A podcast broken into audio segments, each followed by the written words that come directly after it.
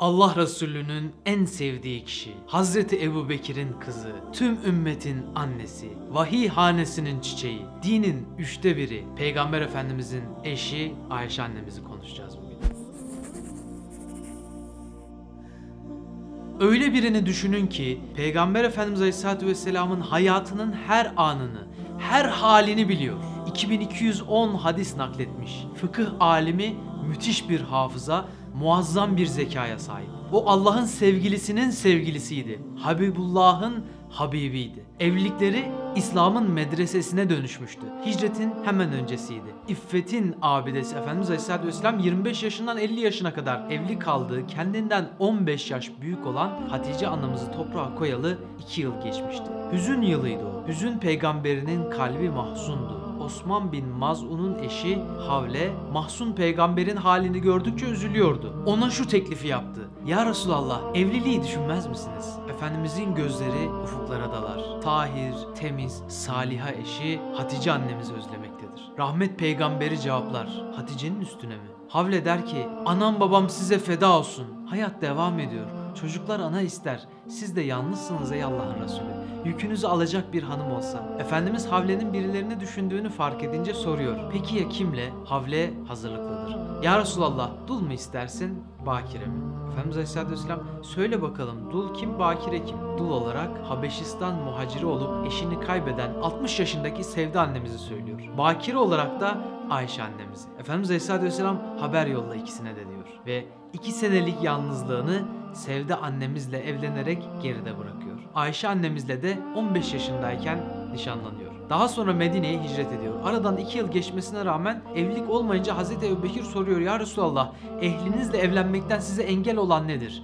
Efendimiz Aleyhisselatü Vesselam mehirdir deyince Hazreti Ebubekir 500 dirhem getirip Efendimiz Aleyhisselatü Vesselam'a veriyor. Evliliğin olması için süreci hızlandırıyor. Ve o cennet yuvası Ayşe annemiz 17 yaşındayken kuruluyor. Tam olarak cennet yuvasıydı. Çünkü Efendimiz Aleyhisselatü Vesselam rüyasında görmüştü Ayşe'yi. Cebrail onu takdim etmiş, beyaz ipekler içerisindeki bir gelini işaret ederek Ey Allah'ın Resulü bu senin hanımındır diye göstermişti. Efendimiz Aleyhisselatü Vesselam da onun yüzünü açınca Hazreti Ayşe olduğunu. Yani nikah semada kıyılmıştı. Cennet yuvasıydı fakat masal kahramanı gibi değil, gerçek bir yaşantı içindeydi. Belki böyle deyince sormak ister insan. Her evlilikte hani kavgalar, tartışmalar oluyor ya. Onlar arasında hiç tartışma olmadı mı diye. Elbette oldu. Sorunsuz bir dünya yok. Sorunlar olacaktır. Hiçbir sorunun olmadığı tek yer cennettir. Bir gün Hazreti Ayşe sesini yükseltmişti. O sırada babası Hazreti Ebubekir sesi duyup içeri girmiş, tipik bir kız babası gibi davranmamış kızının tarafını tutup yuvaya müdahale etmemiş. Aksine kızına öyle sinirlenmişti ki sen nasıl peygamberi sesini yükseltirsin diyerek elini kaldırmıştı. Tam vuracaktı ki rahmet peygamberi dur ya Ebu Bekir sakin ol demişti. Daha sonra hemen tartışmayı unutmuş Ayşe'sine latife yapıyordu. Seni o kızgın adamın elinden kurtardım diye bana teşekkür etmeyecek misin demişti. Ne kadar tatlı hatıralar. İnsan böyle anlatırken bile keyifleniyor. Nitekim aradan biraz zaman geçti. Hazreti Ebubekir'in aklına düştü. Acaba kızımın hali düzeldi mi diye. Hane-i saadete geldi. Bir de baktı ki Nebiler Nebisi Ayşe'siyle gülüşüyor. Neşe doluyordu. Cennet sizlerin olsun. Daha önce kavganıza beni ortak etmiştiniz. Şimdi de barışınıza ve neşenize beni ortak eder misiniz demişti. Evet, evlilik bir ibadettir.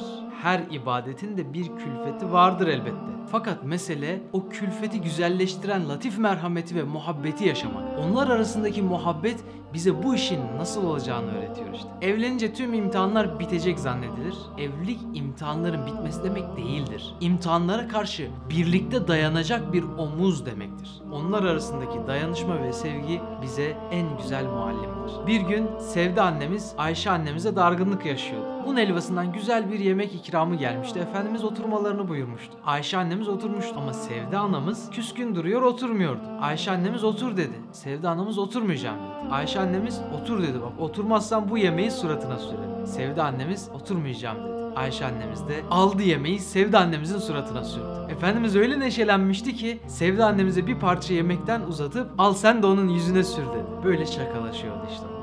Efendimiz Aleyhisselatü Vesselam'ın bir farklı sünneti de her gittiği sefere, gazaya farklı bir annemizle giderdi. Bir gün Ayşe annemizle bir sefere giderken orduya dedi ki siz devam edin biz Ayşe ile geliyoruz. Bekledi. Ordu biraz uzaklaşınca Ayşe annemize döndü dedi ki var mısın kervana kadar yarışalım. Koştular, yarıştılar. Ayşe annemiz galip geldi. Ya da belki de Efendimiz bilerek onun geçmesine izin vermiştir. Ayşe annemiz neşesinden sevinç tebessümleri gösteriyordu. Aradan biraz zaman geçmişti. Ayşe annemizin dediğine göre biraz kilo da almıştı. Efendimiz Aleyhisselatü Vesselam yine Ayşe annemize kervana kadar yarışma teklifi sundu. Yarıştılar fakat bu sefer Efendimiz Aleyhisselatü Vesselam galip gelmişti. Ey Ayşe dedi. Bu bir öncekinin karşılığıdır. Yani durum beraber oldu demek istiyor. Ayşe annemiz Peygamber Efendimiz Aleyhisselatü Vesselam'a sordu bir gün. Hani hanımlar eşlerine sorar ya o kadar samimi, o kadar capcanlı, o kadar gerçek bir hatıra ki bu. Beni seviyor musun ya Resulallah dedi. Efendimiz evet dedi. Nasıl seviyorsun diye sordu Ayşe annemiz. Efendimiz Aleyhisselatü Vesselam'ın cevabı duyup duyabileceğiniz en edebiyat dolu, en derin, en sevgi dolu sözcük. Kör düğüm gibi. Yani çözülmeyecek, bozulmayacak, yarın öbür gün bir heves gibi geçmeyecek bir sevgi. Hem de öyle bir sevgi bağının düğümü gibi. Ayşe annemizin o kadar hoşuna gitti ki bu söz. Zaman zaman kör düğüm ne alemde diye sorardı. Efendimiz Aleyhisselatü Vesselam da ilk günkü gibi taptaze Hümeyram derdi. Evet, beyaz tenli Ayşe annemize pembe yanaklı manasına gelen Hümeyram derdi. Bazen de ya Ayş derdi. Araplar yakınlık ifade etmek için bu şekilde söylerler. Yani Ayşem demektir.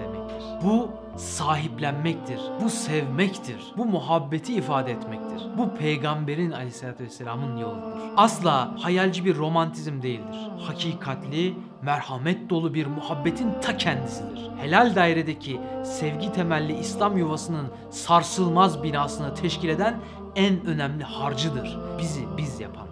Benzersiz bir sevgiyle severdi Efendimiz Aleyhisselatü Vesselam Ayşe anamızı ve sevdiğini de gösterirdi. Mesela hoş bir hatıra vardır bununla ilgili. Hicretin 7. yılında Zatürrika gazasına Efendimiz Aleyhisselatü Vesselam orduda Hazreti Ebubekir, Hazreti Ömer gibi isimler bulunmasına rağmen Arap'ın dahisi diye bilinen Amr bin As'ı komutan olarak seçti. Savaşın kazanılmasının da payı olacak ki Amr fevkalade onarı olmuştu. Ve içinden şöyle geçirdi. Herhalde Allah'ın Resulü'nün en çok sevdiği kişi benim ki beni diğer sevdiklerine komutan seçti. Hemen gidip bunu kaynağından öğrenmek maksadıyla Resulullah Aleyhisselatü Vesselam'a sordu. Ey Allah'ın Resulü en sevdiğin insan kimdir? Efendimiz Aleyhisselatü Vesselam onun niye sorduğunu anladı. Ve verdiği cevap çok mühimdi. Ayşe dedi. Amr bin As o hanımındır ya Resulallah erkeklerden en çok kimi seversiniz dedi. Efendimiz çok tatlı bir şekilde mukabele etti. Ebiha dedi. Yani Ayşe'nin babası. Ebu Bekir diyebilirdi ama o Ayşe'nin babası demeyi tercih etti. Bu onun emsalsiz inceliğiydi. Ayşe annemiz kıskanç bir yapıya sahipti kendi ifadesine göre biraz da uykuya düşkündü. Bir gün uyurken Efendimiz Aleyhisselatü içeri girdi, selam verdi. Biraz ibadet ettikten sonra Hazreti Ayşe'yi uyandırmamak için ayakkabılarını eline aldı, sessizce çıktı. Ayşe annemizin içine kurt düştü. Yoksa diğer eşlerinin yanına mı gidiyor diye kıskanıp gizlice takip etti. Baktı ki Efendimiz Aleyhisselatü kabristana gitti. Uzun müddet ağlayarak dualar etti, ibadetler etti. Kendini kötü hissetti Hazreti Ayşe. Ey Allah'ın Resulü, anam babam sana feda olsun. Sen böyle Rabbine iştiyak gösterirken ben hata etmişim dedi. Efendimiz eve dönmek üzere kalkınca Ayşe annemiz biraz panik oldu. Ondan önce eve gitmek için koşarak geri döndü. Efendimiz geldiğinde baktı ki yorgan onun nefes alıp vermesinden hızlıca inip kalkıyor. Ayşe dedi nedir bu durum? Ayşe annemiz söyleyemeyince sen mi söylersin yoksa Cebrail mi söylesin dedi. Ayşe annemiz hemen panik oldu. Hemen durumu izah etmeye başladı. Fakat Efendimiz Aleyhisselatü Vesselam naifti, kızmamıştı. Sadece hak üzere, adalet üzere oluşunu hatırlattı. Efendimiz Aleyhisselatü Vesselam bütün geceyi ibadet ederek ve ağlayarak geçirirdi. Hatta öylesine çok ibadet ederdi ki ibadet etmekten ayakları şişerdi. Hazreti Ayşe Efendimiz Aleyhisselatü Vesselam'ın kendisini bu derece hırpalarcasına ibadet ettiğini ve secdede ağladığını görünce ona şu soruyu sordu. Ya Resulallah Allah seni bağışladığı halde ve sen günahsız olduğun halde ve cenneti sana vereceği halde neden bu kadar kendini yoruyorsun? Hazreti Ayşe bu soruyu sorunca Efendimiz Aleyhisselatü Vesselam'ın ona verdiği cevap çok manidardı. Dedi ki Efela kunu abden şekura yani Allah'a çok şükreden bir kul olmayayım. Yine bir gün Efendimiz Aleyhisselatü Vesselam müsaade istedi. Ya Ayşe müsaaden var mı bu gece Rabbime ibadetle geçireyim dedi. Ayşe annemiz seve seve izin vermişti. Efendimiz Aleyhisselatü Vesselam tüm gece ibadet etti. Ümmetinin affını istiyor, dua dua yalvarıyor, için için niyazlarda bulunuyordu. Secdeye kapanıp gözyaşı döktü. Öylesine ağladı ki seccade sırılsıklam olmuştu. Bizler için ağlıyor, bizler için yalvarıyordu Rabbim. Ayşe annemiz der ki adeta ateşi körükleyen bir körük gibi secdeye kapandığında ağlamasından karnı inip çıkıyordu. Sabahlara kadar ümmeti için ağlamaktan gözleri şiş ve sabahlara kadar Rabbi için ibadet etmekten ayakları şiş olan peygamberin sabahlara kadar uyumaktan gözleri şişen ümmetiyiz. Belki de kendimize sormalıyız böyle bir peygamberi ağlatmaya ne hakkımız var? Ve vakit gelmişti. Acının, ızdırabın kainat semasında yankılandığı gün gelmişti. Allah'ın Resulü çok hastaydı. Kılı incinmesin diye tir tir titreyen sahabeler sevgililer sevgilisini acı çekerken görmeye dayanamıyorlardı. O yüzden ağlıyordu Medine. Adeta taşlar, ağaçlar bile buruktu. Nazlı Nebi'ye vedanın yakın olduğunu bilircesine ağlıyordu. Tüm ümmetin yükünü omuzlayan rahmet peygamberi Refiki Ala'ya gitmeye hazırlanıyordu. Tüm eşlerinden Ayşe annemizin evinde kalmak için izin istedi. Son günlerini onun dizinin üstünde geçirmek istiyordu. Başının çok ağrıdığını söylüyordu. Hastalığından çok sıkıntı çektiği bir esnada Ayşe annemizi yakınına çağırdı. Dedi ki ya Ayşe cennette benim karım olacaksın ya şu ölüm acısı bana hafif geliyor. Yani öylesine bir sevgi besliyordu ki eşine binlerce yıl geçecek, kıyamet kopacak, mahşer mizan kurulacak, sonra cennete girilecek, cennette Ayşe'siyle buluşacak. Ölümün acısını hafifleten şey Ayşe'sine duyduğu muhabbetti.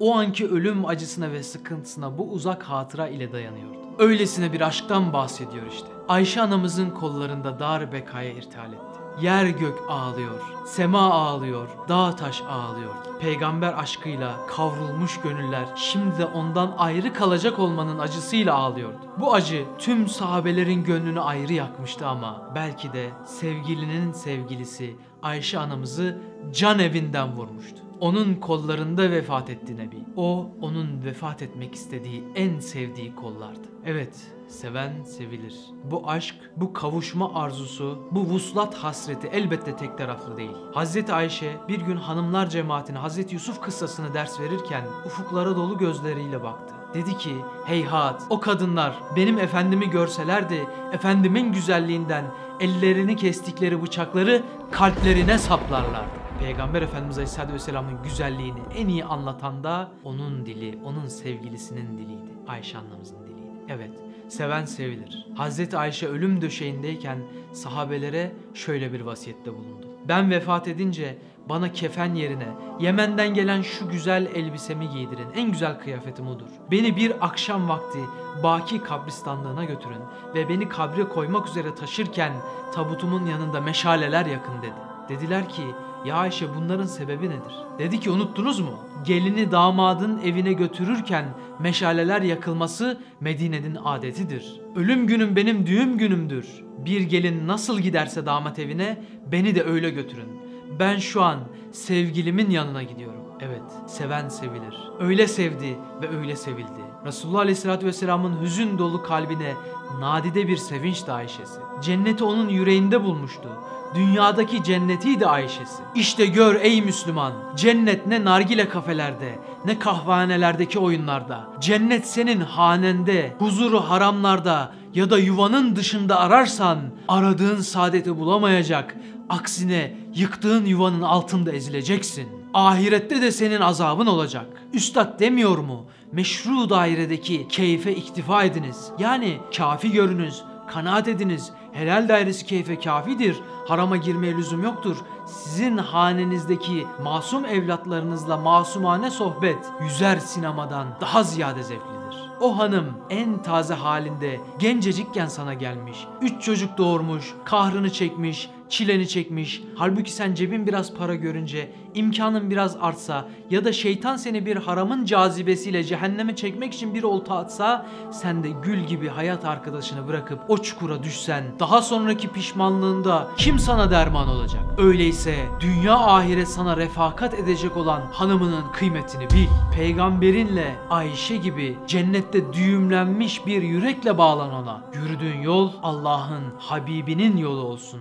Şeytanın ve şeytanlaşmışların yolu değil. Allah'a emanet ol.